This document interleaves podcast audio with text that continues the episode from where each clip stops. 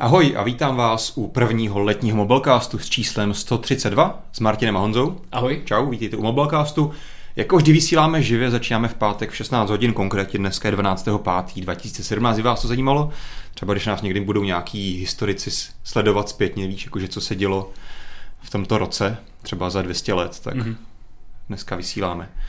A zároveň se teda hraje i hokej, ale my se budeme snažit vyhrát vaše srdce a všichni, kteří alespoň trošku se zajímají o mobily a všechny ty zajímavé věcičky, o kterých na mobilne.cz píšeme, natáčíme videa, tak uh, se budeme snažit, abychom byli lepší a že náš pořád bude více zrušující než nějaký hokej. Aha. Koukám, že hrajeme proti Slovinsku, tak... No, to je, to je stejně jistý, to tam samozřejmě máme v kapse, to znamená, že to můžete rovnou vypnout a pojďte se dívat na nás, tady se dozvíte aspoň něco hodnotného, zajímavého. Že kdo na nás kouká teďka živě, tak má extra tři zlatý bludišťáky v kapse od nás. Přesně tak. A dozví se několik zajímavých věcí, třeba ohledně triček a tak podobně, které, které se ostatní nedozví, takže se na nás určitě koukejte živě. Takže my to vlastně z toho záznamu jako vyjmeme, že tady ty informace. Přesně tak, přesně tak. Každopádně, no. pojďme se podívat na to, co nás dneska čeká.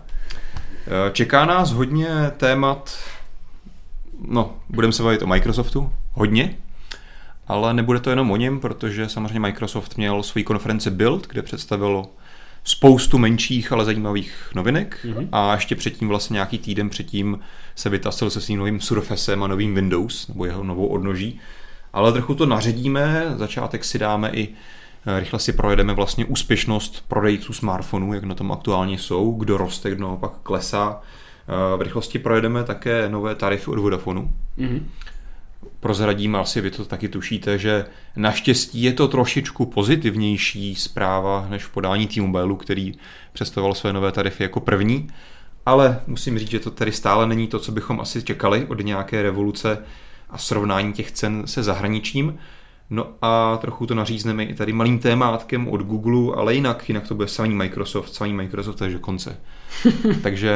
no ne vím... úplně do konce, ještě na konci se eh, podíváme na něco od Google. To je on takový teaser možná do, do a na něco, co se dá zmačknout, tak. ale to vůbec už nebudeme předecílat, co to je. Každopádně, aspoň dříve vím, že jsme měli spoustu opravdu zarytých Microsoft eh, fanoušků, příznivců, odborníků, kteří nás vždycky chytali za slovo a vytýkali nám, že se nebavíme o Microsoftu a Windows Phone nebo mobile obecně.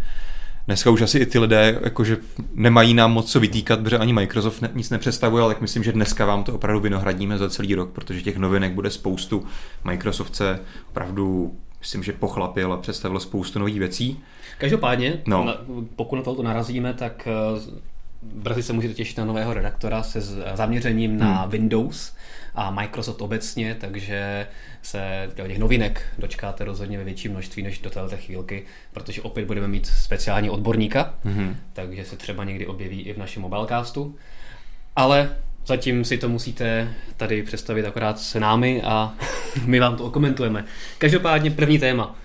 Jak jsem říkal, začneme, vykopneme to číslíčky, mm-hmm. ale nebudou to nudná čísla, protože jako vždycky budeme soupeřit uh, Samsung, Apple, Huawei a všichni se vlastně přou o to, kdo bude ten první a prodá nejvíc telefonů. Každopádně máme tady vlastně průzkum od společnosti IDC za první kvartál letošního roku. A vlastně jako žádné velké překvapení se tam nekoná, já jsem se, se snažil tak zdramatizovat. První je Samsung, Druhý Apple, tam se vlastně nic moc nezměnilo, ty jsou na podobných číslech jako v uh, minulý rok v prvním kvartálu. Je to pravda, ale na druhou stranu jsem byl zvědavý, jestli se, uh, co se stane právě v tom prvním čtvrtletí, protože posledním čtvrtletí roku 2016 to pořadí bylo obráceně a hmm. Apple se stal právě největším výrobcem smartphonu na světě a předběhl, uh, předběhl Samsung. Takže jsem byl právě zvědavý, jestli a ten dlouhodobý trend, že Apple má vždycky silné to předvánoční hmm. období a potom zase jakoby spadne, tak jestli se bude opakovat, anebo naopak, jestli si tu první příčku udrží. Teďka teda víme, že si ji neudržel a poměrně s velkým výrazným rozdílem zase vyhrál Samsung, hmm. který uh, prodal bez malin, malé části 80 milionů telefonů za čtvrtletí Smartphonu konkrétně. Smartphonu, jasně, i když je pravda, že Samsung už těch obyčejných telefonů zase tak moc nevyrábí, to jsou takový ty už no. obyčejné candy bary, už jich moc nemá. A, což je mimochodem úplně na na desetitisíce stejné číslo jako, e, na, jako v loňském roce ve, ve stejném čtvrtletí, kdy se také prodalo 79,2 hmm. milionů telefonů, takže vědí, že se Samsung drží tu svoji hladinku a že ho... Žádný ten, nout ho nerozhází Uh, přesně tak. Tady to bylo právě zajímavé, že do prvního čtvrtletí ještě nepromluvili prodeje S8, hmm. která startovala vlastně až ve druhém čtvrtletí a Samsung vlastně neměl ani Note 7, která skončila tak, jak skončila a vlastně veškeré ty prodeje dělali telefony z řady A, A hmm. případně stará S7, případně nějaké nižší modely, takže je vidět, že i přes to Note 7 se v podstatě ty prodeje nijak nezměnili. Mm-hmm. Možná, kdyby Note 7 byla úspěšná, tak tam budeme mít trošku vyšší čísla, ale prostě zůstal na svém. No a Apple je o téměř 30 milionů horší. Prodal 51,6 milionů mm-hmm. uh, telefonů za čtvrtletí, což je také ohromné číslo.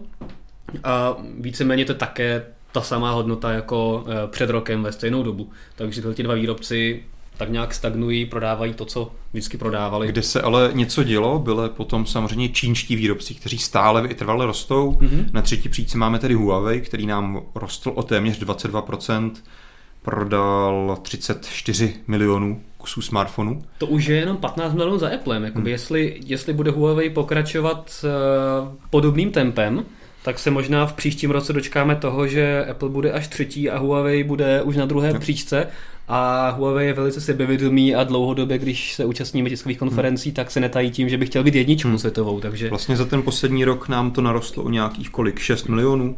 6 milionů, no. Že ještě chvíli mu to asi potrvá na Apple, hmm. pokud Apple teda nespadne nějak výrazně, asi ne. A co mě ale víc překvapilo, jsou potom další příčky. Huawei asi jako taková už stálice. Na čtvrté příčce totiž máme Oppo a na páté Vivo, mě teda hodně překvapilo to Vivo, protože na, hlavně v našich končinách je to něco pro nás spíše už jako hodně exotického. Opo aspoň známe z těch veletrů. Je to pravda, no. A občas se k nám nějaký zajímavý koncept, alespoň jim píšem. Vivo si myslím, že je opravdu na kraje našeho toho běžného středoevropského zájmu. Přesto podle tedy statistik IDC prodalo páté největší množství smartfonů prvním kvartálu, konkrétně 18 milionů. Mm-hmm. A třeba Tím... to Oppo prodalo 25 milionů, mm. což je polovina toho, co Apple. No. Takže tady je zajímavé se podívat opravdu na, tom, na ten celý trh celosvětový v kontextu širším než eh, viděním z České republiky, kde řešíme pořád nějaké Sony, LG, HTC. Ty tady vůbec nejsou. Ty jsou někde daleko v kolonce ostatní. Hmm. Ta kolonka ostatní je teda dost velká, je tam 138 milionů telefonů za čtvrtletí, takže tam samozřejmě by se vešlo celá řada výrobců, ale víme, že Sony, HTC a, to, a další výrobci, tak ty prodávají jednotky hmm. milionů telefonů za, za měsíc, takže kolem nějakých třeba 10 milionů maximálně za čtvrtletí. A není tam třeba Lenovo, což mě trošku překvapilo. Čekal jsem, že Lenovo bude na tom trošku lépe. Ale překvapilo zase... i Xiaomi. Xiaomi, tak. Že vím, že tam v těch statistikách dříve figurovalo, a přece jenom je to ten takový ten čínský drak, že, který se dral nahoru a rostl, tak očividně ho prostě tady ta jiná čínská konkurence v tomhle ještě hmm. předstihla.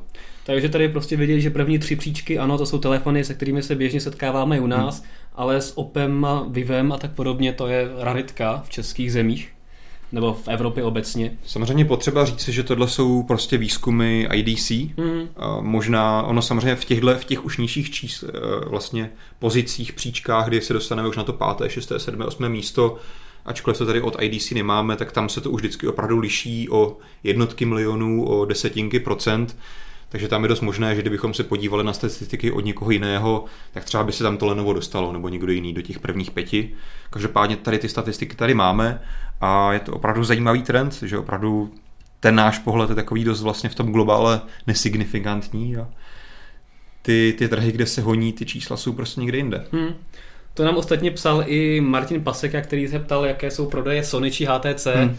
A ty v těch statistikách zahrnuty nebyly takže se... Byly, ale nejsou... Jsou to v té kategorii ostatní, takže tam se lze domnívat, že to je opravdu jenom uh, malý, malá část toho celého koláče a to by potom měli výrobci uh, oznámit samostatně. Hmm. Eh, kolik opravdu těch telefonů prodali, ale opravdu toto budou jednotky milionů, maximálně třeba nějakých 10-15 milionů. Víc já mám to pocit, že my jsme psali o HTC, o jejich finančních výsledcích. To jsou finanční době. výsledky, já se dívám teďka na LG i na H, a teďka hmm. se podívám i na HTC a tam je právě, to jsou finanční výsledky, ale nejsou tam zahrnuté uh, alespoň u toho LG výsledky právě prodejů. Hmm. Takže HTC to taky nemá. HTC to taky nemá, takže to si budeme muset počkat, až nám eh, oznámí právě prodeje, ale těžko říct, jestli by se tím chlubili. No, taky druhá věc je, jako k čemu, čemu věřit víc, jestli výzkumu nějaké nezávislé výzkumné organizace, nebo uh, číslům prodejů, které si prostě ten výrobce dá do oficiálních materiálů. Hmm. Asi víme, že ne, jakože 100% se dá věřit ani jednu, jednomu z toho, takže uvidíme. Mm-hmm. Dobře, pojďme se aspoň posunout tady na druhé téma, ať zase tak moc ty čísla tady nerozebíráme, každopádně zajímavý, zajímavý náhled. Teďka to čísla budu taky. Čím to, čím to možná ještě zakončím, tak co je pozitivní obecně trend pro nás, jako fanoušky mobilů, je, že celé to odvětví, tedy množství, kolik se prodalo smartphonů úplně od kohokoliv, eh, se zvýšilo o 4,3% oproti minulému roku. Takže stále, stále se prodá více smartphonů než, hmm. než v minulosti. Takže pořád tam máme nějaký trend? Není to extra velký růst, ale stále je to růst. A tady ještě poslední dotaz k tomuhle tématu je od Míry Topola, který se ptá, jestli si myslíme, že znovu zrozená Nokia dožene ty dva na předchozích příčkách, na předních příčkách tedy. To určitě ne, to ale... bude opravdu mít hodně složité. To určitě ne, ale těším se, já se osobně těším na Nokia.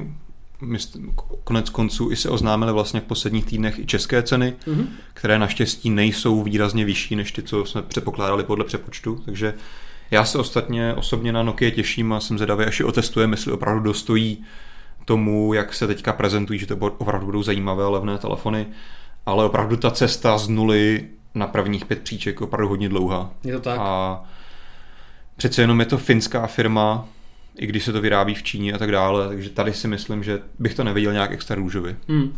Každopádně my koncem května eh, se budeme účastnit tiskové konference Nokia, nebo chcete-li HMD, hmm. Eh, která bude v Praze, kde se dozvíme kompletně veškeré informace o začátku prodeje telefonů, eh, přesnější ceny, u kterých operátorů bude a tak podobně. Takže tam to myslím si, že bude celkem zajímavé. hmm A uvidíme, kam Nokia bude směřovat. Já ale... myslím ale, že to oznámení u jakých operátorů a prodejců už proběhlo. Je to, je to možné, no. Myslím, ale... že tam bylo... Jo, 30 třeba bude u operátorů, to víme. I, i ty smartfony tak. tam byly. Ale můžeš se pustit do toho dalšího tématu, které je taky operátorské. Mm-hmm. Já zkusím zajít, zatím ještě najít tu Noky, bychom to doplnili. Tak, co se týče operátorského tématu, hmm. tak nám pokračuje, nebo možná začíná, nebo ani nezačalo podle toho, jaké máte názory na to mobilní datové nebo tarifní jaro? To mně přijde hrozně jako přehnaný označení, jakože datové jaro. Možná ty očekávání, to očekávání byly přílišná a teďka se dostáváme zpátky na zem. Každopádně na co navazujeme, tak je, že Vodafone v tomto týdnu představil svoje nové tarify. Hmm. Eh, kompletně nová nabídka, která eh, přichází po tom, co T-Mobile eh, už dříve představil svoje nové tarify a co se týče toho, jestli jsme se dočkali nějakého datového nebo tarifního jara nebo ne, tak to asi nějaké velké revoluce jsme se asi nedočkali, ale dostali jsme se už na dohled toho, tomu, co je běžné v západní Evropě, i když pořád ty cen, ceny jsou eh, za srovnatelný počet dat a podmínky vyšší, hmm. než eh, za kolik lidé eh, datují a volají v nějakých vybraných evropských zemích, ale každopádně je to posun správným hmm. směrem a dosud ten klasický základní fletový tarif, na který byli všichni zvyklí, to znamená na nějaký, nějakých 749 korun na 1,5 GB, tak eh, tady už byl hodně dlouho. Hmm. Eh, dlouho se s tím nic nestalo. Operátoři se nás snažili uchlácholit nějakými rodinnými nabídkami, kdy spojovali ty tarify do jednoho většího balíku a člověk se dostal na lepší počet dat eh, a lepší podmínky, když se u nich udělal za úvazek pro více členů rodiny ale přece jenom to nebylo nějaké extra signifikantní, hmm. ale teďka jsme se konečně dočkali uh, té novinky. Konkrétně třeba uh, ten tarif klasický, který navazuje na ten tarif, co měl Vodafone s tím, uh, ten základní fletový hmm. tarif, tak nyní bude stát 770 korun měsíčně s úvazkem. To stejně jako předtím? Tak, ale samozřejmě neomezené volání SMSky, a místo toho tristního, nebo pro ně, něk, asi hodně lidí tristního uh, počtu dat, tak nově máme 5 GB hmm. dat plus další 2, 2 GB si budeš moci vyzvednout každý měsíc zdarma ze samoobsluhy navíc, to znamená celkově 7 GB, hmm. což už je si myslím objem dat, který většině lidí s běžným datovým provozem postačí a Souhlasím. už nebudou řešit nějaké přikupování balíčku a tak podobně. Souhlasím, jenom uh, mi přijde pořád opravdu otřesný to, kolik za to musíš dát peněz. Je to tak. Téměř 800 korun za to, že máš takovou tu hranici podle mě jako té použitelnosti toho datového balíčku je hmm. hrozně moc. Hmm.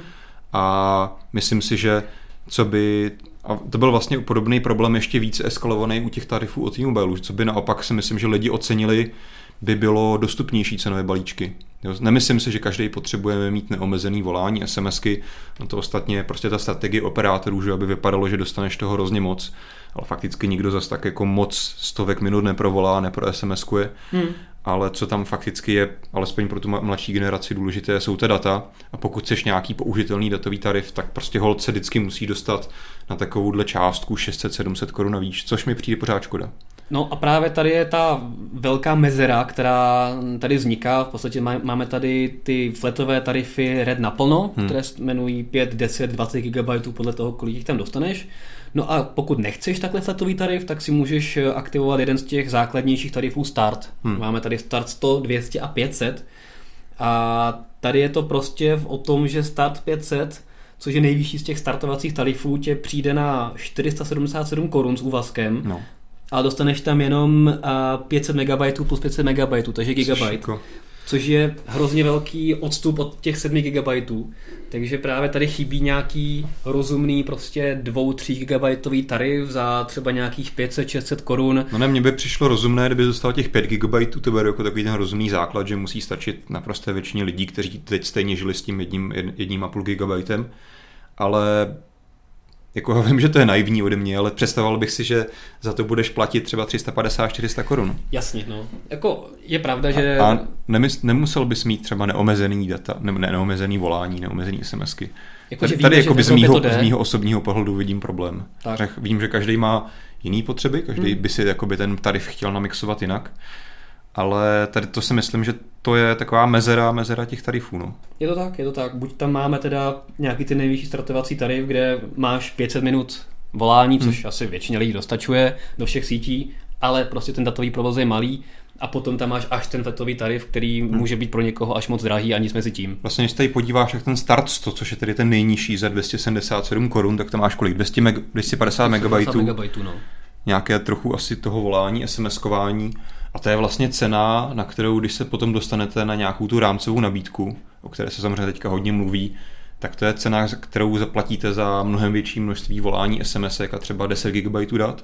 Mm-hmm. Tady vidím ten obrovský, obrovský propast a přijde mi prostě špatný to, že jsou vlastně lidi, zákazníci nucení do toho, že musí jak někde na arabském tržišti s někým vyjednávat, handlovat se, hledat nějaký nabídky, aby se k někomu přidali do firmy, aby jako mohli volat za rozumné peníze. To mi přijde jakože hrozně, hrozně divný na tom našem trhu. No, je to tak, je to tak.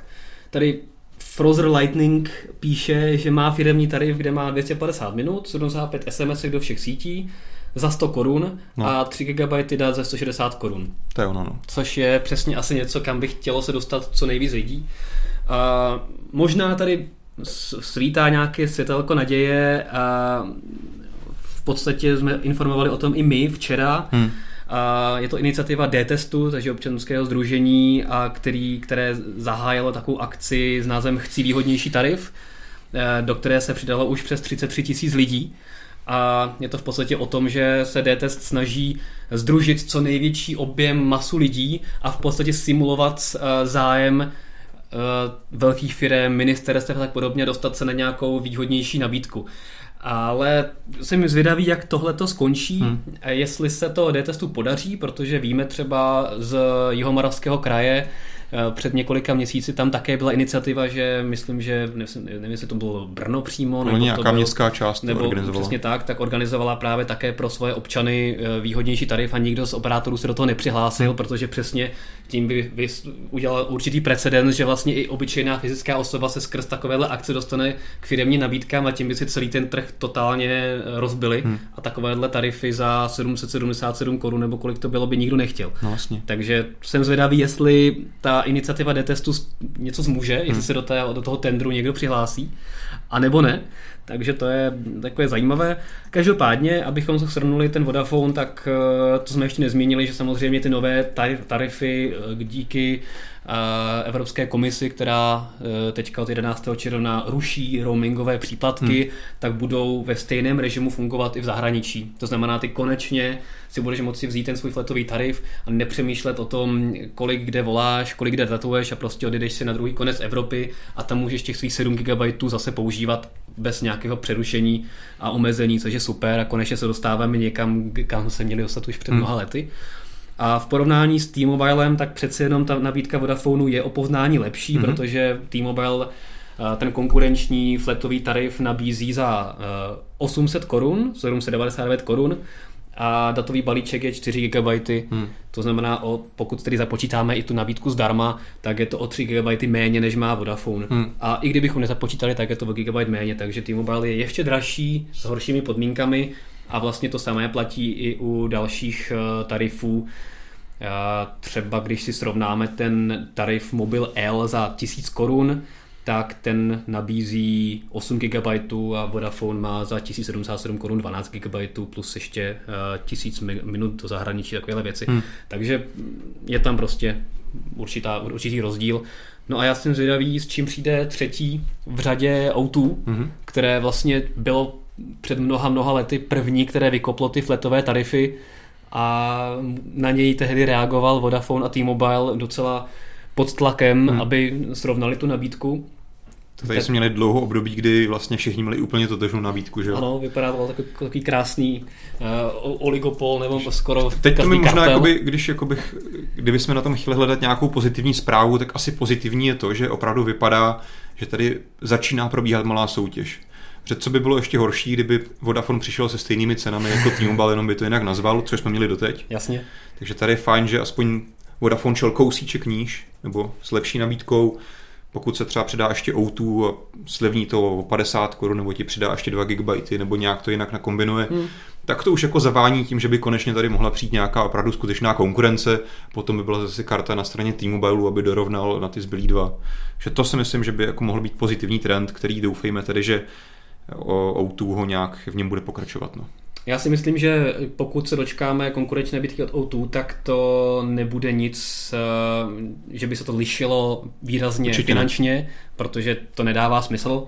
Takže spíš se dočkáme toho, že to bude zase kolem těch 700-800 korun ten fletový tarif a, a budeme mít horší či lepší podmínky hmm. v těch datech, kde se ty operátoři prostě rozchází.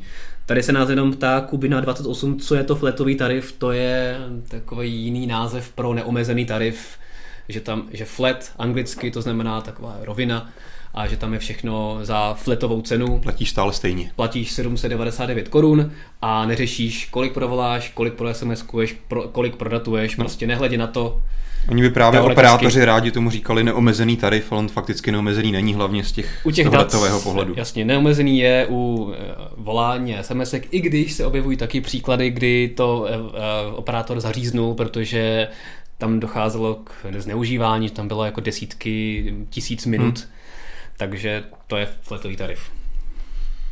A tady ještě píše Valo Peter ze Slovenska, že se dívá na naše datové tarify a jemu z těch našich cen v Čechách eh, k pláči. Uh, Děkujeme. u nich uh, na Slovensku všechny trumfla čt, operátor čtvorka, hmm. o čem jsme tak informovali. A to je pravda, to jsem, o tom jsem chtěl také mluvit, že opravdu mě, vidíme, že to, to, o čem ty mluvíš, tak že to jde a že to jde i u nás, nebo skoro za našimi hranicemi.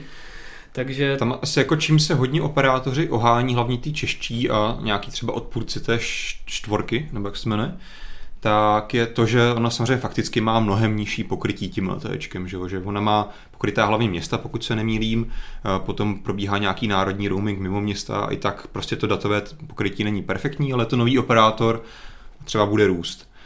A oni vlastně často, že když se trochu vrátím obloukem zpátky do Česka, tak když se samozřejmě tady už jako vyvíjí na ty české ceny a na, ten, na ty české operátory tlak nějakou dobu, tak oni vždycky odpovídají tím, že tady specifický trh a že máme perfektní pokrytí, vždycky hází super čísla, že 98, něco procent obyvatel pokrytých LTEčkem, což je super. Hmm. A že prostě s tím mají velké náklady, velké licenční poplatky musí českému telekomunikačnímu odvádět každý rok a tak dále a tak dále to jim asi jako nemůžeme upřít. Fakticky opravdu tady to pokrytí je dobré a myslím, že dneska už si málo kdo může stěžovat na nedostupnost té služby.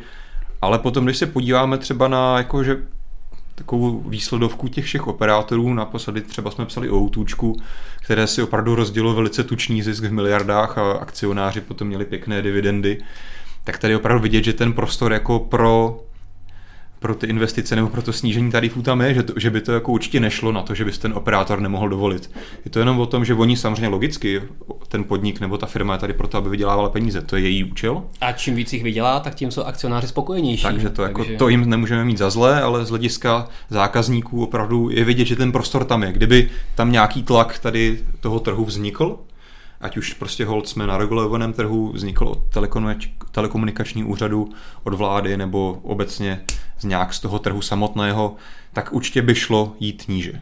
Určitě. Na druhou stranu toho ti nemůže říct operátor, že prostě mají tolik tak drahé tarify, protože musí něco vydělat a že si chtějí eh, rozdělit 5 miliard čistého zisku prostě musí spíš eh, tlačit ten specifický trh, který je do značné míry specifický nebo do určité míry, ale ne tolik, aby to ovlivňovalo takhle moc. Každopádně teďka si zavřete pusu, kdo jste ještě nečetl ten náš článek o tom eh, novém operátoru čtvorka nebo čtyřka, chcete-li česky, tak ten nabízí neomezený tarif, mm-hmm. s voláním SMS i daty neomezenými za 535 korun což za 20 eur měsíčně, což je docela fajn. A pak má ještě další dva eh, tarify. A za 270 korun dostanete 300 minut nebo 300 SMS a 15 GB dat v síti čtvorka to, to, je, to je podle mě přesně tarif, který by stačil 80% lidem. Hm, to, to by stačilo, jako, myslím, že ještě většímu procentu lidí. Jako 15 GB většina lidí ani neprodatuje, no, 300 minut asi ani neprovala. Takže to jsou přesně věci, které vypadají zajímavě. U nás ten čtvrtý operátor se tak nějak moc hmm. nechytil. Máme tady toho Ufona. A uvidíme, jestli se někdy uh, odhodlá být opravdu plnohodnotným čtvrtým operátorem GSM-kovým, který by takhle krásně, s takovými krásnými hmm. cenami mohl zbořit trh. Každopádně zatím Slovákům je z našich cen k pláči a my můžeme jenom závidět. Dobře, pojďme opustit operátory, jenom v rychlosti ještě, když jsme zmiňovali, že ještě tady poslední na řadě je O2, tak já se skrz něj vrátím oklikou se zpátky k té Noky. Ještě tady možná no. poslední dotaz, ten je takový hodně zajímavý, to bychom měli objasnit. Zase Frozen Lightning se ptá ohledně toho roamingu. No. E, že když už teda bude končit ten roaming, tak e, je už to tedy po celé Evropě a pokud ano, jestli si teoreticky může vzít datový tarif U U plus Polska 50 GB za 315 korun a používat to i v Česku. Ne. A my jsme to psali v několika článcích. A operátoři mají uh, možnost vypnout uh, uživatele, který většinu dat nebo všechna data využívá v jiné zemi, než v té domácí zemi toho daného operátora. To znamená, Nejenom že... data nejenom data, ale celkově. To znamená, že přesně právě proto, aby se nepře, nekupovaly simky s nějakým extrémně výhodným tarifem na Slovensku nebo ve Španělsku, ale pak by to člověk fyzicky využíval v Česku, tak eh, potom ho operátor může upozornit, že pozor, eh, už druhý měsíc používáte všechno, eh, desítky GB dat, volání, všechno SMSky jenom v, v cizí zemi a porušujete tím podmínky a pokud to budete dál dělat, tak vám to vypneme. Hmm.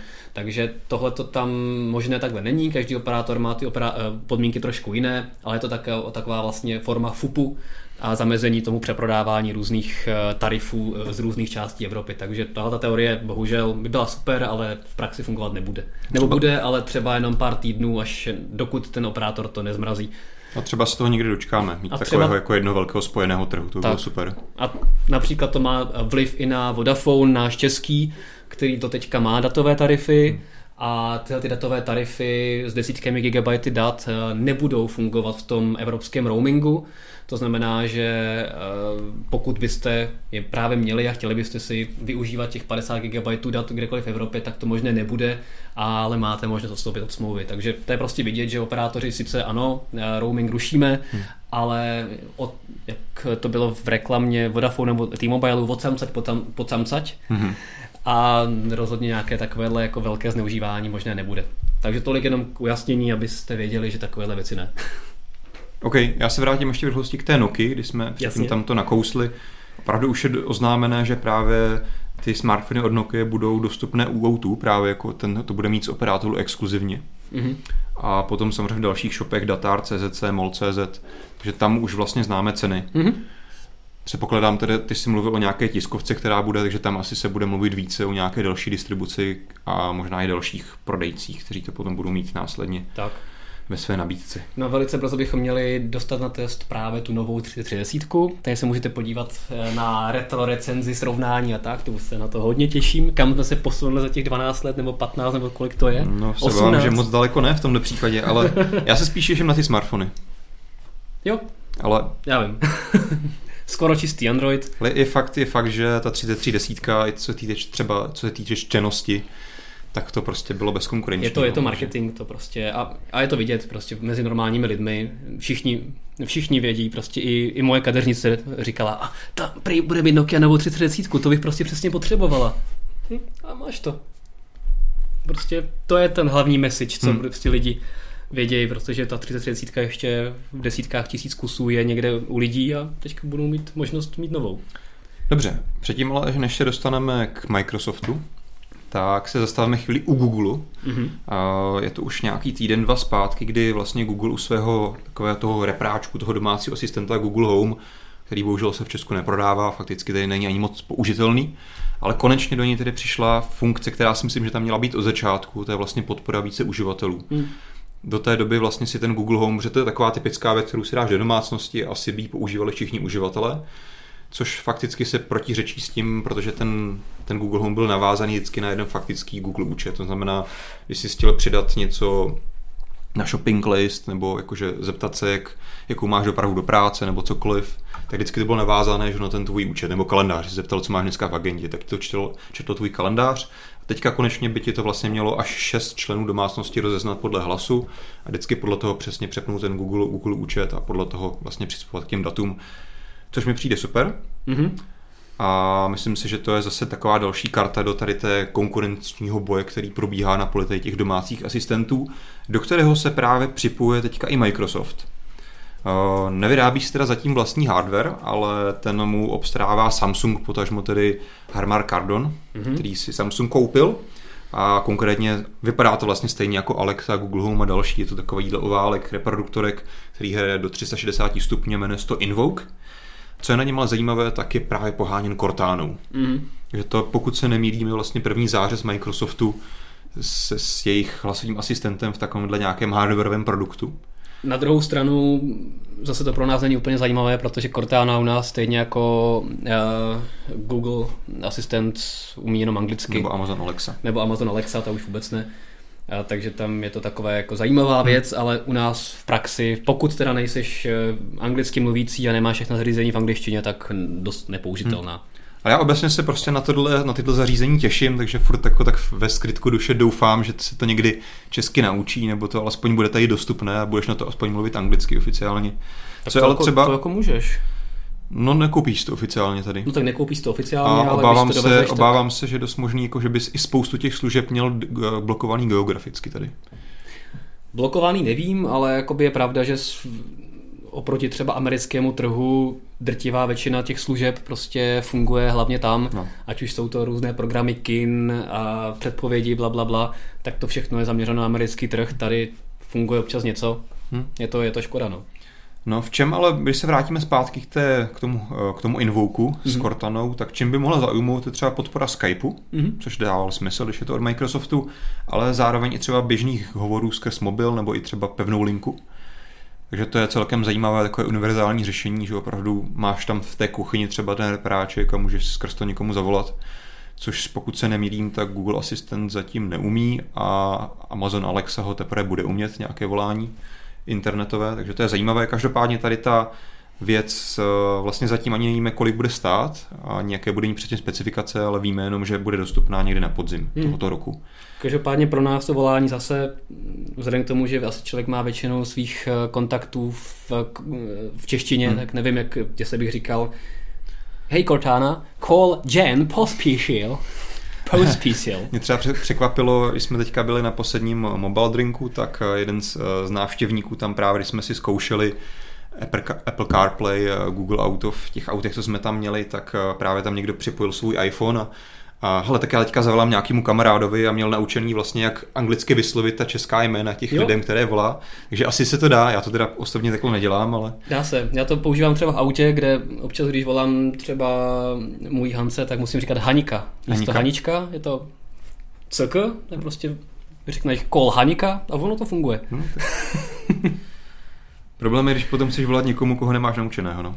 No, a vlastně, když jsi zmiňoval Amazon Alexa, tak hmm. ten oproti eh, stavu, ve kterém je teďka Google Home nebo uh, právě Microsoft s tím hmm. Armanem Cardonem, tak šel teďka vlastně v tomto týdnu trošku dál a představil uh, právě ten svůj Amazon Alexa repráček s hmm. displejem. Hmm. Takže můžeš nově se dívat a mít nějakou vizuální odezvu.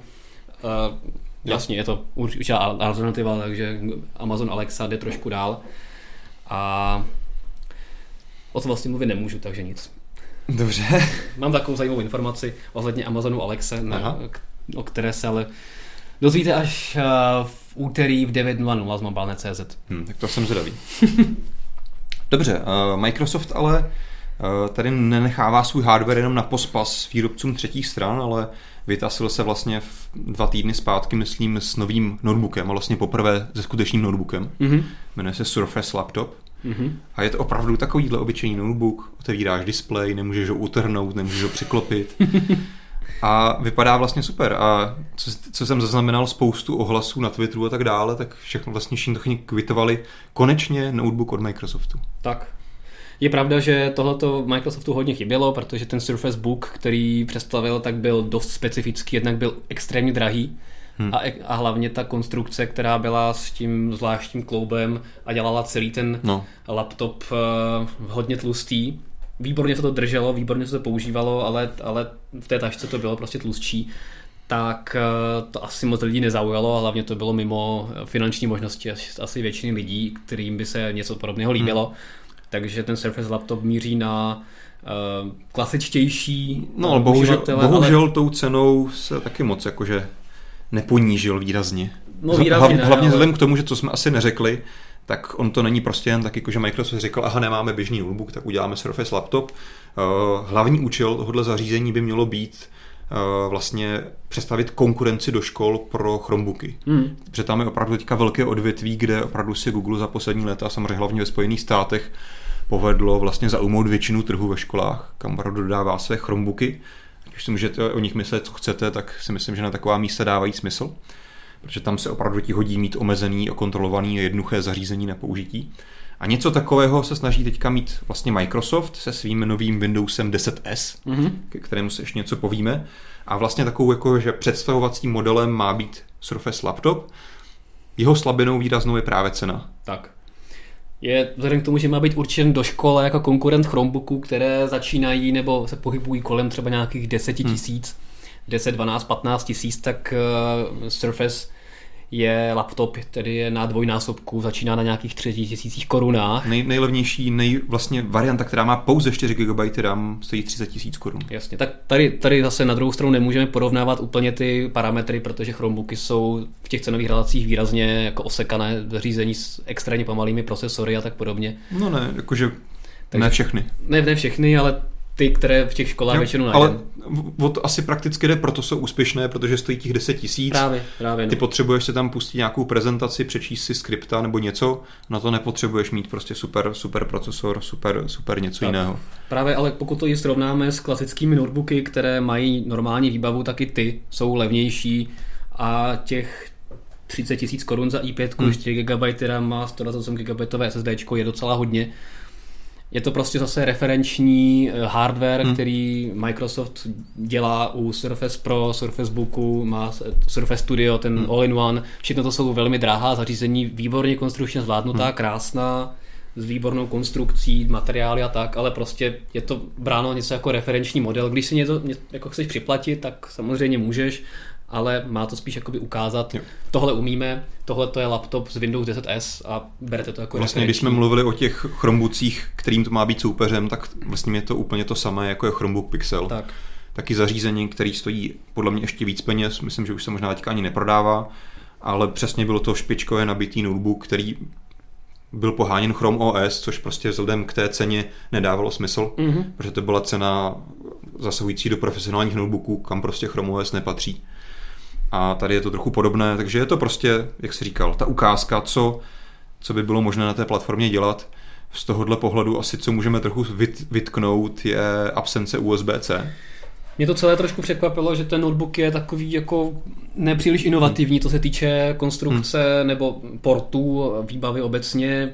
Jediný, čím se hodně odlišuje, co asi většina notebooků nemá, je textilní klávesnic nebo textilní povrch hmm. klávesnice, takový nějaký semišový hezky vypadající což, povrch. Což zase nevím, jestli je třeba do těch škol extra praktické, ale Asi to nechme stranou. Microsoft chtěl trošku odlišit, eh, těžko říct, jestli to bude praktické hmm. nebo ne, to uvidíme, ale typicky to USB-C, kde by se to tady nabízelo, tak tam není, nevím vůbec proč. No samozřejmě, pokud bychom se bavili o tom, že ten notebook stojí 10 tisíc, tak tam opravdu je plně pochopitelné, že tam máš normální velké USB Ačko, ať už z hlediska nákladů, tak už z hlediska toho, že samozřejmě ve školách spíše máš starší hardware, to znamená potřebuješ tam mít spíše jakoby zpětnou kompatibilitu s něčím starším, tam by opravdu nedávalo žádný smysl mít notebook pouze s USB-C. Hmm. Ale jelikož víme, že tohle není ten notebook do školy, protože stojí minimálně 30 tisíc a ta nejvyšší varianta se šplhá až na 65 tisíc, tak je to trochu podivné. No. Hmm.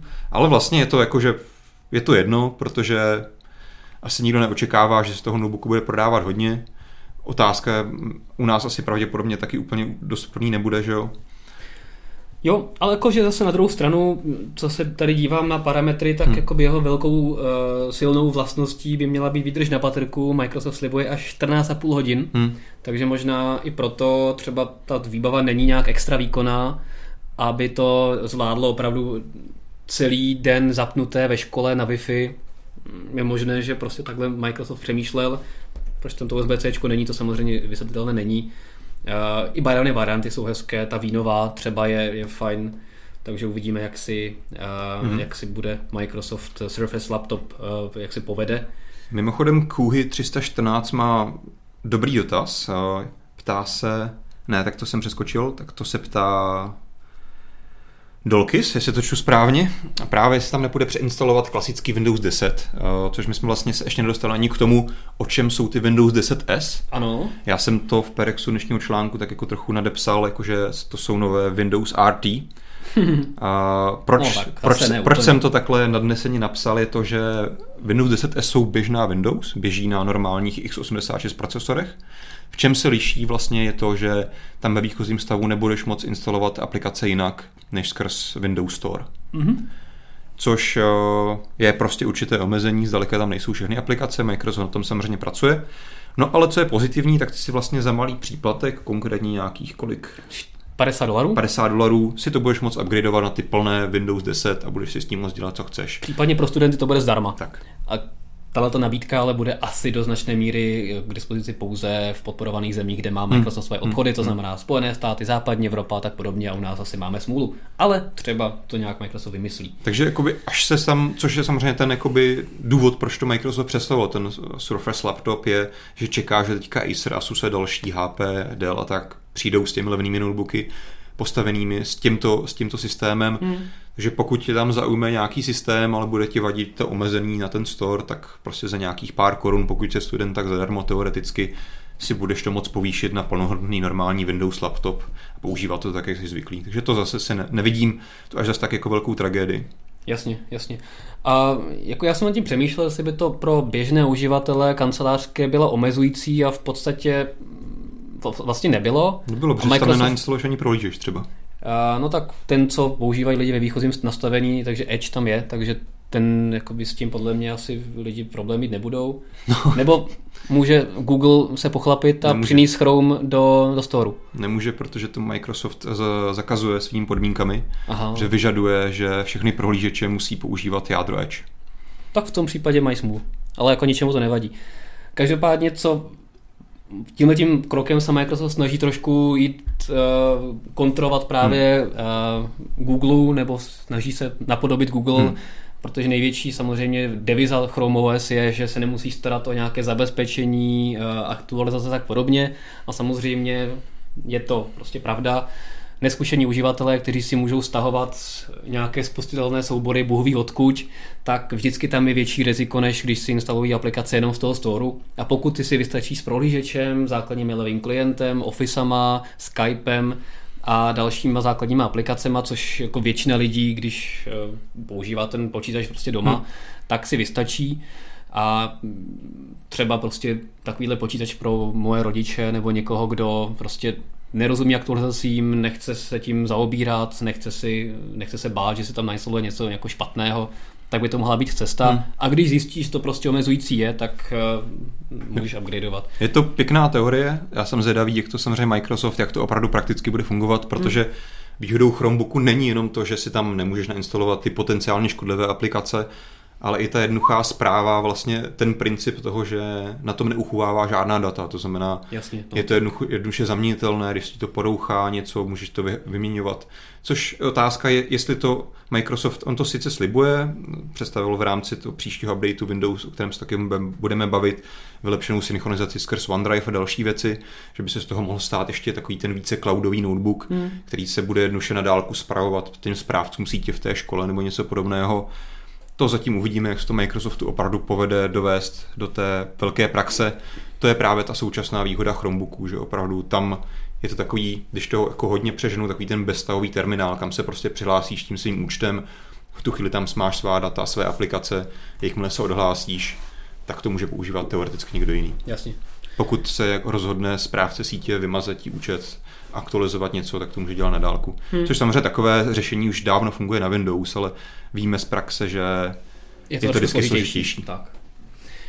Takže to je Windows 10S, takže jsme zvědaví, jak se to uchytí. Hmm. Já když jsem mluvil vlastně o tom omezenosti toho instalace aplikací pouze ze storu, tak i to se Microsoft snaží řešit. Oznámil několik novinek, které se dostanou do Windows Store, ačkoliv teda nevím, jak moc fakticky jako to bude pro lidi pozitivní novinka, protože velké halo dělo z toho, že bude iTunes od Apple v, v storu.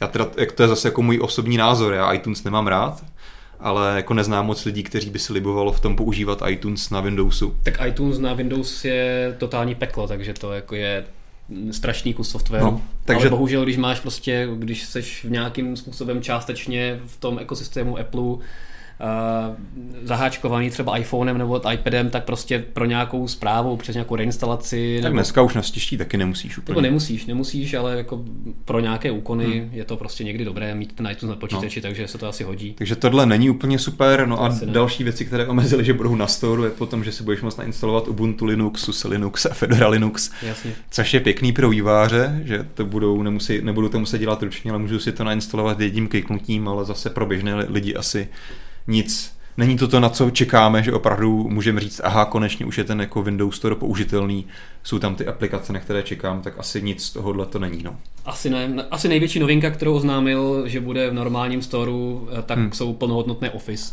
Teďka jsem to samozřejmě mnohokrát ty omezené hmm. Office, tak teďka tam budou plnohodnotné. To na druhou stranu bych to bral spíš jako, že proč tam ještě nejsou teďka. Přesně tak. Jakoby celkově věci ve storu, jasně univerzální aplikace, nějaké tam jsou, nějaké tam nejsou, celkově se s tím dá celkem existovat, hmm.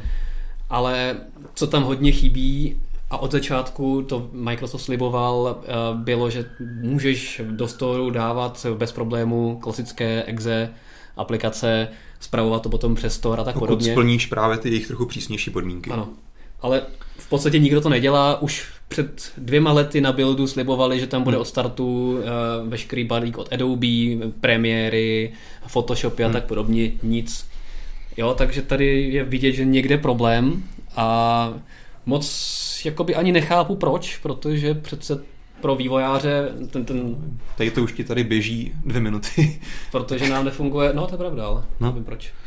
Každopádně prostě pro vývojáře je to problém, že, nebo pro vývojáře to může být další uh, kanál, odkud si velice snadno stáhno, může člověk stáhnout svoje, svoje aplikace. To může, Já problém to je, že tam podle prostě, mě nikdo nechodí. A tak jako by, když tam někdo nechodí, tak to se dá vždycky změnit, ale je to slepice vejce. Hmm. Když, máš, když tam někdo nechodí, tak ti tam nechodí, protože tam nic není. A dokud tam něco nebude, tak ti tam začne chodit. No, samozřejmě. Takže prostě problém je v tom, že tam ty věci nejsou a jak vývojáře přinutit k tomu, hmm. aby tam byly. No, já bych samozřejmě byl hrozně rád, kdybych nemusel řešit to, že každá z mnoha aplikací, která má, má vlastní aktualizační proces a některá to zvládá automaticky, někdy si musí stahovat znova exáč a je to prostě peklo šílený. Já bych tohle chtěl už 10 let mít na jako desktopovým systému. Samozřejmě konkurence to už nějakou dobu dělá, u Linuxu je to celkem běžný, tam na druhou stranu přece jenom zase je ta nabídka aplikací trochu jiná. Apple se o to snažil, tam to taky nevyšlo, pokud vím úplně. Jako u Apple je ten store ještě horší než no. na Windows, takže tam je to úplná tragédie, takže tady takže jsme bych, někde na půl cesty. Ale... Já bych byl hrozně rád, kdyby tam všechny ty aplikace byly, ale jako nejsou tam. No. Hmm. Pro mě je prostě teďka Windows Store úplně zbytečná věc. Jasně, no, jakože tam těch věcí opravdu je pro tebe, co používáš jakoby věci od Google a všechno od Microsoftu ignoruješ a chceš odinstalovávat, tak samozřejmě to je to problém. No. Tak jakože já nevím. já hlavně používám že desktopové aplikace, které prostě tam nejsou. No, no jasně, jasně. A tady Míra Topol se ptá, jestli se mluvilo o Windows Mobile 10, jestli se mluvilo o něm. Ano, samozřejmě, jako i všechny tyhle ty aktualizace a nové funkce pořád se budou i na Windows 10 Mobile, i teďka. Za pár let. Ve stejnou dobu, stejně jako teďka. Takže vlastně Creators Update taky vyšel na, na 10 Mobile. Takže ten systém pořád je aktualizovaný, každých několik týdnů tam přichází stejné funkce jako na desktopy, aktualizace. Dostal se tam ten poslední Creators Update ve stejný čas skutečně na ty zařízení? Protože já si pamatuju, alespoň v minulých updatech, eh, že oni vždycky oznámili, máme ten jeden společný Windows 10, ale fakticky potom ty jako eh, aktualizace se na ty mobilní platformy dostávaly mnohem později. Jakože tady v tomto případě ten Creators Update byl hodně zaměřený právě na desktopové desítky, hmm. protože tam máš ty uh, novinky hlavně pro Windows desítky. Máš tam uh, to nové malování ve 3D, máš tam lepší podporu to pro Windows Ink a spoustu dalších věcí, které jsou fakt jenom hmm. pro počítače a tablety. To jsem ještě ani neskoušel pouštět. Uh, no, takže si můžeš něco namalovat, nakreslit. Malování 3D. Takže tohle to je spíš zaměřeno na, na počítače. Ale jo, jako desítky žijou.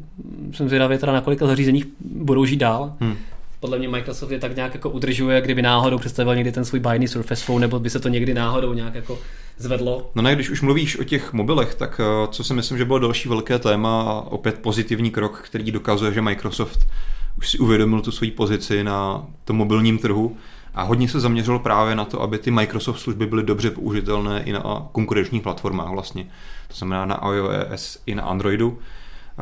To znamená například představili, že s tím, až ti přijde vlastně ten Creators Update podzimní do notebooku, tak budeš moct mít, i pokud budeš mít instalovanou Cortánu v iPhoneu nebo v Androidu, moc používat třeba funkce jako copy-paste textu takhle na dálku přes cloud což samozřejmě věc, která už se řeší dlouho dávno, ale tohle by mělo být jakože takové více nativní, že ve Windows na to nebudeš muset mít žádnou aplikaci. Mm-hmm. Uh, představili také koncept timeline, to znamená, že ty vlastně, ať už na notebook, když máš třeba víc notebooků nebo víc počítačů, anebo třeba právě i ten telefon, tak si vlastně budeš moct podívat na poslední používané aplikace i na těch ostatních jiných zařízeních pokud to budeš mít třeba nějaký ofisový dokument, který máš synchronizovaný OneDrive, tak můžeš rovnou pokračovat v té práci, na které jsi tam zůstal na tom druhém zařízení, ať už je to telefon nebo jiný notebook. Že to si myslím, že jsou hodně, hodně pěkné věci. To je vlastně všechno možné už teďka, ale ten timeline to mi přijde jako super rozcestník hub, protože si řekneš, ano, na, na, to, na tom, na tom hmm. jsem pracoval v 8 ráno, akorát to tam přesuneš a rovnou se to rozklikneš, nemusíš chodit do té konkrétní aplikace a tam zjišťovat, co jsi dělal. Ono to v podstatě funguje už teďka i mezi telefonem s Androidem, hmm. že prostě si můžeš nechat eh, posílat notifikace do toho, do uh, notifikačního centra Windowsu, co používám také mezi počítači z Windows 10, eh, že když na, ně, na něčem pracuješ třeba v prohlížeči nebo hmm. na něčem, tak a zapneš jiný počítač, tak ti Cortana hnedka nabídne, že tady si skončil, chceš pokračovat dál, klikneš. A to zatím umí jenom Edge, že jo? Uh, asi, asi jo, jasně. Tak protože je to navázané na Cortánu no. a protože chro, jakoby Google asi nechce si integrovat Cortánu do, do Chromu, tak... No, asi nikdo jiný. takže tam to asi pokračovat nějakým způsobem v brzké době nebude. Ale jo, je to, je to něco, co se eh, co může být zajímavý. Na druhou stranu já jsem k tomu trošku skeptický, protože hmm těch krásných propojených konceptů od Microsoftu vydáme už několik let mnoho, hmm. jak prostě si bude, budeš plynule přecházet mezi zařízeními, všechno budeš mít synchronizované a tak podobně. A v podstatě se dostáváme akorát do stavu, kde to je horší, protože mezi Windows 8 a Windows 10 se ta to, to penzum věcí, které hmm. si můžeš synchronizovat přes cloud, včetně startu a dalších věcí, zmenšilo hmm. a spoustu věcí, které v osmičkách byly synchronizované, tak tady nejsou. Takže je to takové, nevím, no, jakože Microsoft vždycky má takové ty krásné prezentace, jak to všechno bude krásně propojené a fungovat všechno společně, ale potom realita je dlouhá hmm. a nedokonalá, takže uvidíme. To samé to... vlastně můžeme říct i o jejich pokusech s rozšířenou, a jak to dneska nazývají, extended reality. Hlavně HoloLens. Ano. Tak jakože je jich hodně vyhypované téma a ono to je ostatně jakože zásluhou, opravdu ten produkt je super, což asi ty musíš i přiznat osobně, protože jsi to zkoušel, ale jakoby takový ten skutek utek, zatím to nikde není. Konkrétně, když se o tom bavíme, tak tedy blízká se na první opravdu zařízení, který si budeš moct i komerčně koupit, ale bude to stát 200 000 korun a musíš být v Číně. No, jo, takže... což jsou takové docela striktní podmínky, mi by přišlo. Takže je to, no přesně, je to, je to právě ten stav Microsoftu, že se snaží být cool a ve spoustě věcí je cool, hlavně v těch prezentacích a tak podobně, ale potom to reálné převádění věcí do, pra- věcí do praxe pokulhává, ať už je to rozšíření hardwareu a hmm. služeb do zbytku světa. Podívejme se, kde jsou v našich podmínkách eh, Microsoft Store, Bing a další věci. Hmm. Nejsou. Takže a HoloLens taky na druhou stranu jsme se dočkali představení eh, dalších extended reality eh, headsetů hmm. od různých výrobců. Třeba Acer na své konferenci v New Yorku výroční představil svůj ovladač a VR, VR headset, který si připojí ho počítačů. Ten ovladač, pokud tuším správně, Microsoft. No, Microsoftí, jasně. ale ten, ten headset je od Asusu, teda Aceru. Aceru, tak. A co je asi potřeba říct, Microsoft, Microsoft to tak právě jakoby divně nazývá to mixed reality, Hmm. Což bys jakoby, asi, já bych to spíš pochopil, že to je nějaká ta rozšířená realita, AR, ale fakticky třeba tady ty headsety, o kterých se teď bavíme v, uh, právě u toho Aceru, to je běžná virtuální realita. Tak. Jediná, o čem je obohacená, ale zase to není nic nového, že má prostě senzory a kamerky, hmm. čímž právě třeba napojitelná právě na ty ovladače pohybové, protože oni na sobě mají vlastně, vypadají podobně jako dělá Vive nebo Oculus, mají na sobě i senzory, ale ty senzory nejsou snímány nějakými krabičkami v místnosti, ale jsou právě snímány tou kamerkou a těmi senzorami na těch brýlích, což je principiálně super, že vlastně můžeš jít s tím kamkoliv a třeba tu hru nebo cokoliv jiného dělat bez toho, aniž bys musel mít tu místnost nainstalovanou. Tohoto by mělo být postavené na Intel RealSense, pokud se nemýlím, protože tohoto už hmm. ukazuje Intel dlouho na různých konferencích pro, pro VR headset s trackováním s kamerkami v prostoru a... To jsem nezaznamenal, že by tam říkali, zmiňovali Intel, ale je to možné, nemůžu to potvrdit ani bych to, protože Intel tohle má hmm. vyvinuté a, a zrovna v, tom, tom do, v této době by se to mělo dostávat hmm. do reálných produktů, takže bych to dostal očekával. Jo.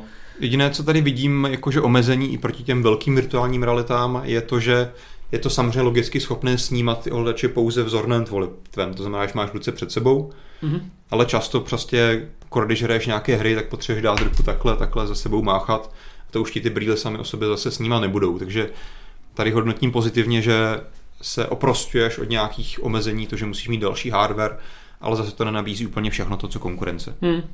Stále musí být připojený k Windows 10 počítači nějakému, takže to není, není to HoloLens, který má všechno to v sobě, to zařízení, nebo ten počítač výpočetní výkon. Na druhou stranu si to můžeš uh, ofejkovat nějakým baťohem, stejně jako teďka vyrábějí firmy baťohy speciálně pro HTC hmm. Vive, že si prostě dáš ten notebook no. s připojeným HTC Vive do, do baťuhu a, a můžeš si tam běhat, jak chceš. A co je hlavní rozdíl, je samozřejmě cenovka. Vlastně ten Acer i s těmi motion ovladači dvěma bude stát 400 dolarů. Hmm. V létě bude dostupný, pokud nechceš ty motion ovladače, tak bude stát pouze 300 dolarů. A vlastně i bez těch ovladačů Microsoft slibuje, že ty senzory by měly nějakým způsobem být schopné i právě reagovat na tvoje okolí, možná i na tvoje ruce, právě jak jsem mluvil o tom Intelu, takže asi to nebude tak perfektní, ale i nějakým způsobem tady ta, ten zážitek by tam mohl být zachovaný bez těch ovladačů. Uh, co se týče, zatím jakoby nevíme moc úplně nějaké specifikace hardwareové, přes tím na to byl zatím Microsoft i Acer, předpokládám, skoupí. Co jsem našel, tak měl bys tam mít rozlišení 1440 pixelů na 1440 na jedno oko, hmm. ale jinak o tom nic moc nevíme. Jasně.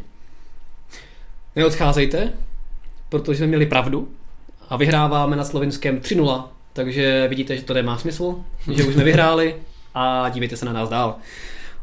Eh, co se týče dalších témat, tak uh, už tady máme potom uh, věci typu uh, Google Fuchsia hmm. a Google Micro, I.O. Microsoft teda opustíme, asi jsme to probrali všechno. Asi jsme to probrali všechno, hmm. uh, každopádně ten, ten uh, update, o kterém jsme mluvili, tak uh, mě měl dorazit na podzim, Zase by Konec bylo... konců se jmenuje trošku nekreativně Creators Update, nebo Falls, jak to je, podzimní Creators Update. Creators Fall Update Edition, nebo Ještě, že to není fail, fail edition. Uh, takže to bude na podzim.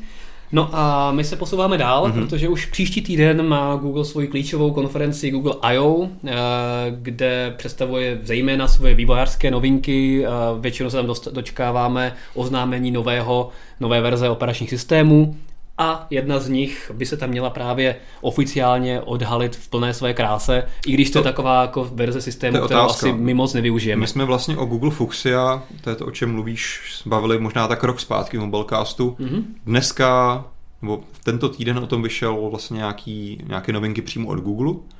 Nedozvěděli jsme se vlastně nic navíc oproti minulému roku, pouze vlastně vyšly na, na povrch takové první nějaké video, které ti ukazuje koncept toho uživatelského rozhraní které vypadá jako, že hodně sebevědomně, hodně jinak. Nový Linux, že by? Nebo nové Ubuntu? Právě, že to není postavené no. na Linuxu. No já vím, ale že co se týče prostředí, víš? Jo, takhle, tak jsi to myslel. No, je to, je to možný. To bude podobný fail jako mobilní Ubuntu, kdy jsi taky musel tak nějak různě. Samozřejmě na tohle téma se dá asi hovořit dlouze a já bych to ale právě nechal na příští týden, kdy už někdy tuším, kdy to bude. Středa čtvrtek bude Google I.O. Pokud eh, ano, středa, čtvrtek, pátek ještě bude probíhat Google I.O., takže myslím, že v pátek se tady zase sejdeme v Mobilecastu a myslím si, že možná bude mít mnohem více informací právě i o té Fuxi, eh, takže to téma bych si nechal na probrání na příště. No a co nás čeká příští týden je také oficiální představení nové vlekové lodi od HTC, ano. o které se mluví, že se bude jmenovat HTC U11 ano. a víme, že se bude mačkat. Ano, já jsem se byl s okolností na, jedna, na věc, která se bude dát mačkat a bude oficiálně představená v úterý dívat minulý týden, hmm. nebo asi tento týden, už z, úplně z konceptu. Takže se můžete těšit už eh, v úterý v 9 hodin ráno na kompletní první dojmy, včetně videopohledu, fotografií, kompletního preview a nového HTC, které bude možné mačkat. Mm-hmm. Víc nemůžeme prozradit, ale vy asi všichni tušíte, co to bude. Takže se těšte. A co se týče dalších věcí, tak stále probíhá náš maraton soutěží, kdy každý týden na mobilnet.cz můžete vyhrát uh, mobilní telefon anebo nějaké jiné věci. Takže teďka jsme spustili, nebo teďka spouštíme například soutěž o elektrickou koloběžku od Xiaomi. Hmm. A, takže což je hodně hodnotný dárek a teďka na léto, na, na jaro a léto to bude hodně zajímavé pro vás určitě. No a v dalších týdnech se můžete těšit na další eh, soutěže. Máme tady ještě v zásobě Asus Zenfone 3, který můžete vyhrát. No a těšit se můžete také na výhru v podobě Samsungu Galaxy S8. Wow. Takže maraton soutěží u příležitosti nového mobile.cz nekončí, takže rozhodně sledujte. Hmm. V neděli stopneme předobjednávky nebo první vlnu eh, objednávek nebo vyjádření zájmu o trička mobilné.cz.